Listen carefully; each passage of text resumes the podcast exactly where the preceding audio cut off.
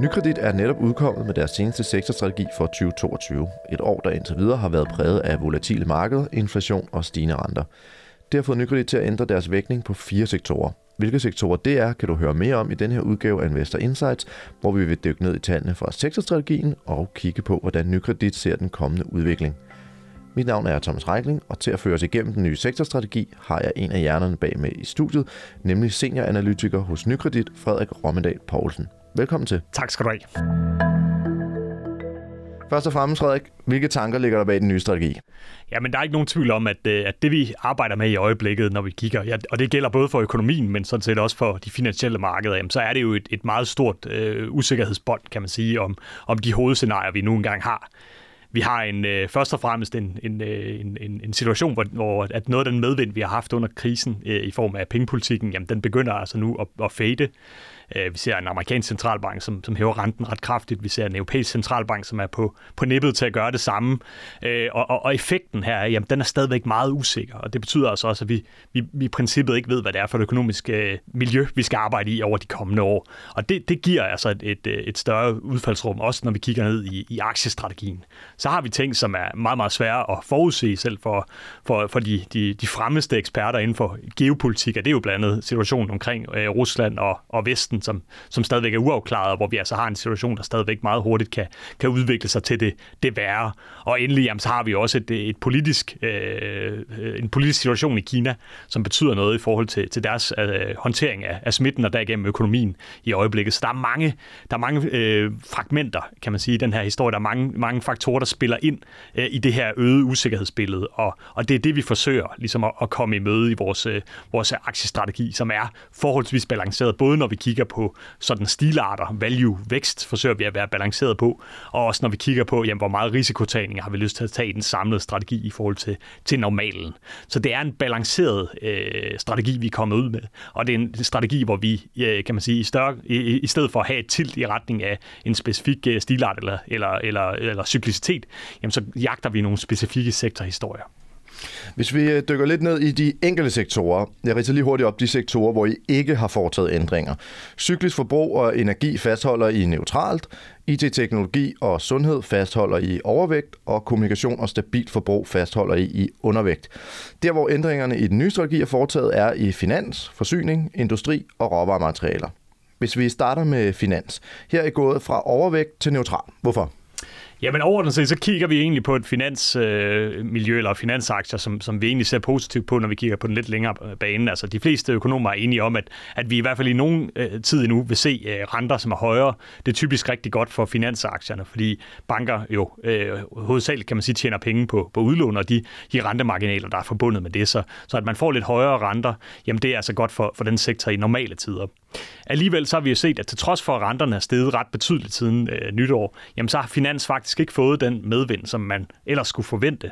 Øhm, og det skyldes altså, at selvom at, øh, at der er højere renter i øjeblikket, jamen, så er der altså også øget økonomisk usikkerhed. Vi har et Europa, som som bliver svækket markant i øjeblikket i forhold til de høje energipriser. Man har en bekymring omkring, jamen, hvor længe kan det amerikanske opsving vare, når, når Fed går ud og strammer i den grad, som vi ser i øjeblikket, og økonomisk usikkerhed og bekymring omkring nøgletallene. Det er altså typisk noget, der er skidt for finansaktierne. Og det er altså en af grundene til, at vi har, har taget lidt profit på, på den eksponering, som vi har haft siden slutningen af 2020, som har været, været rigtig god, i, især i, i 21. Men, men, men nu kigger vi altså frem mod et miljø, hvor vi tror, at finansaktierne kan få det sværere, simpelthen på grund af den øh, øgede økonomiske usikkerhed. Og hvis vi kigger på forsyning, så er I gået fra undervægt til neutral. Hvad ligger til grund for det? Jamen, øh, man kan sige, at, øh, at hvis vi kigger på den anden side, fordi det er jo egentlig meget interessant at sætte forsyning op mod øh, øh finans, for bare lige at ud, øh, uddybe, forsyningen er selskaber, der leverer varme, det er selskaber, der leverer øh, vand øh, og strøm osv. der. Øh, I Danmark har vi jo Ørsted som, som den store forsyningsgigant, kan man sige, på i vores øh, aktiemarkeder. Øh, og, og det, der ligesom er, er kendetegnende ved den sektor, øh, jamen det er, at den typisk agerer som værende sådan en defensiv sektor, folk søger over i, når der er større ø- ø- økonomisk usikkerhed om, om udsigterne. Det skyldes selvfølgelig, at vi alle sammen skal bruge varme og, og strøm og så videre selv i, i øh, økonomiske nedture. Så det er altså typisk sådan det, man kalder for en obligationsproxy, eller i hvert fald dele af den har, har historisk været det.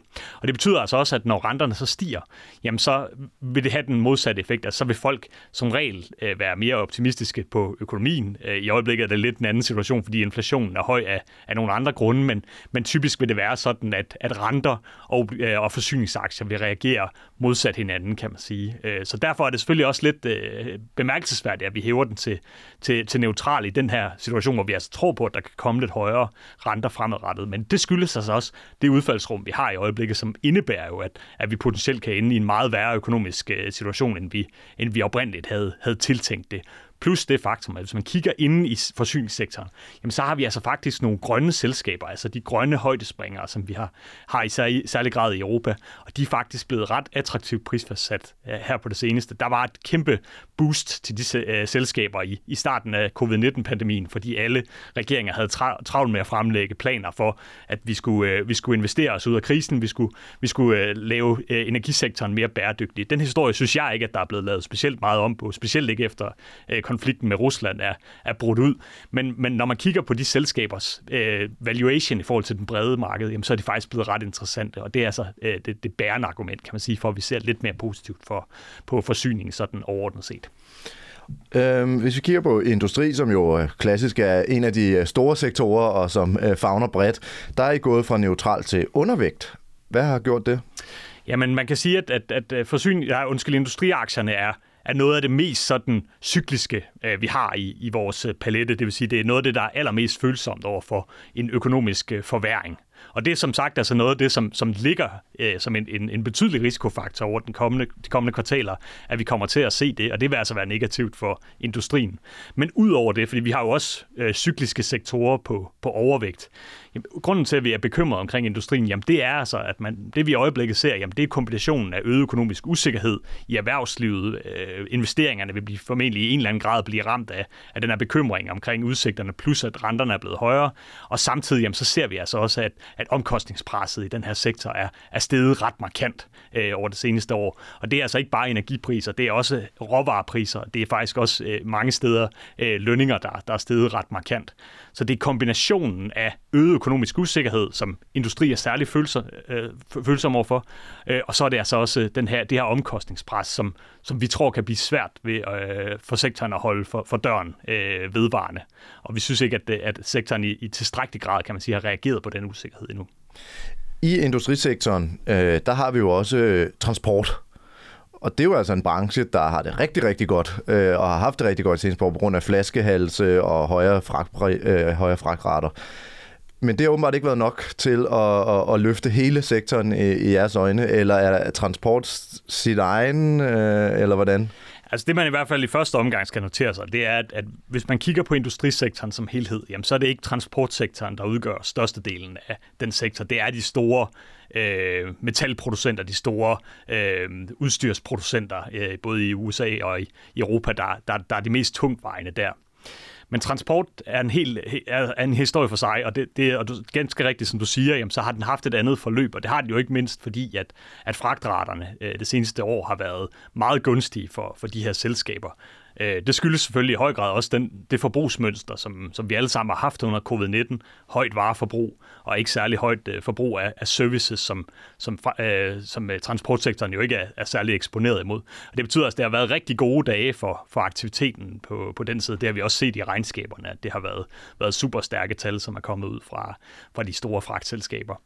Grunden til, at vi alligevel er lidt påpasselige, jamen det er, hvis vi kigger fremadrettet, så tror vi jo egentlig, at, at, at noget af den, den adfærdsændring, vi har set under pandemien, er ved at være bag os. Vi tror på, at, at vi i stigende grad vil begynde at rejse igen. Vi tror på, at, at vareforbruget vil, vil moderere sig. Øh, også fordi, at prisstigningerne har været ganske betydelige der. Og det betyder altså også, at fremadrettet, jamen, der kommer vi til at se et mere usikkert miljø for, for fragtselskaberne, simpelthen af den grund, at økonomien er i gang med at, at omstille sig. Øh, vi har også noget i forhold til omkostningerne i, øh, i, i fragtselskaberne, som er blevet højere på grund af energipriserne.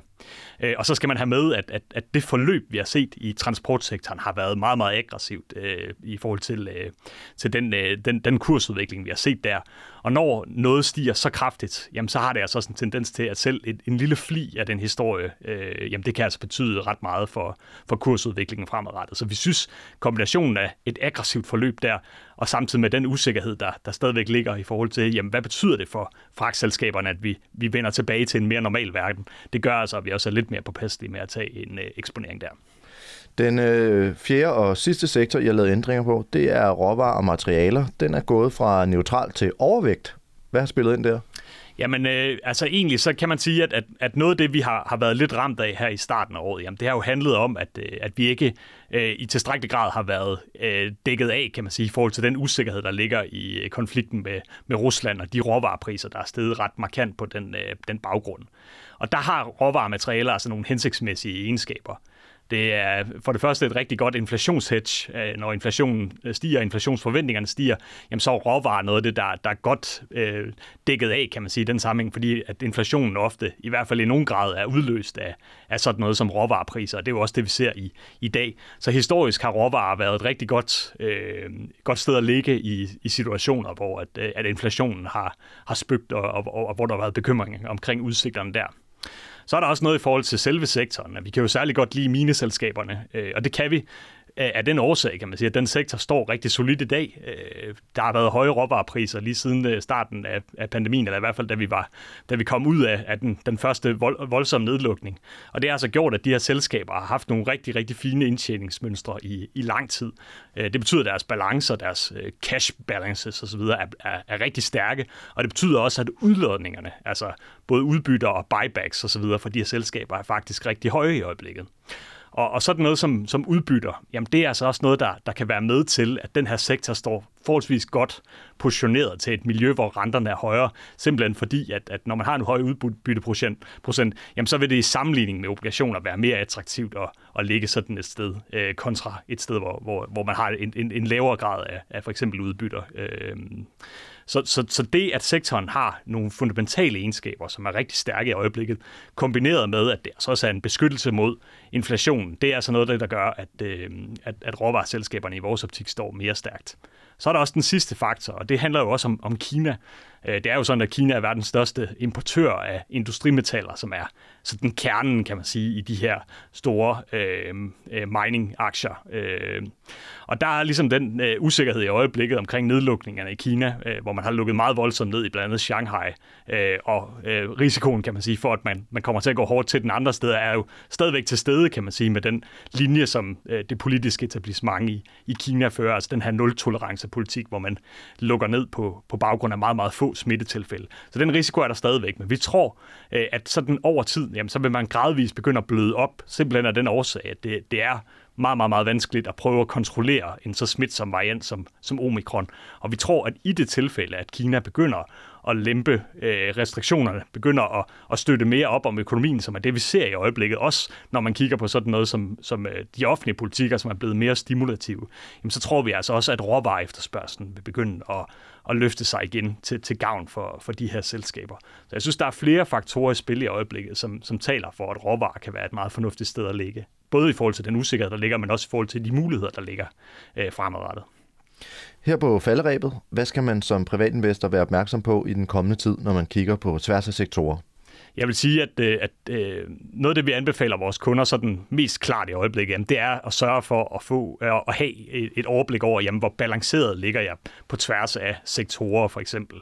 Altså har jeg et meget, meget kraftigt tilt i retning af ja, sådan noget som finansaktier for eksempel, øh, jamen så kunne det være tiden at, at begynde at barbere lidt ned på det, simpelthen af den årsag, at, at lige i øjeblikket, der er der altså flere faktorer i spil, der kan blive en, en fugl og en fisk, øh, desværre fordi det er op til politiske øh, stillingtager, og, og, og, og plus at der er nogle usikkerhedsfaktorer forbundet med det her øh, opstramning af pengepolitikken, både i USA og Europa.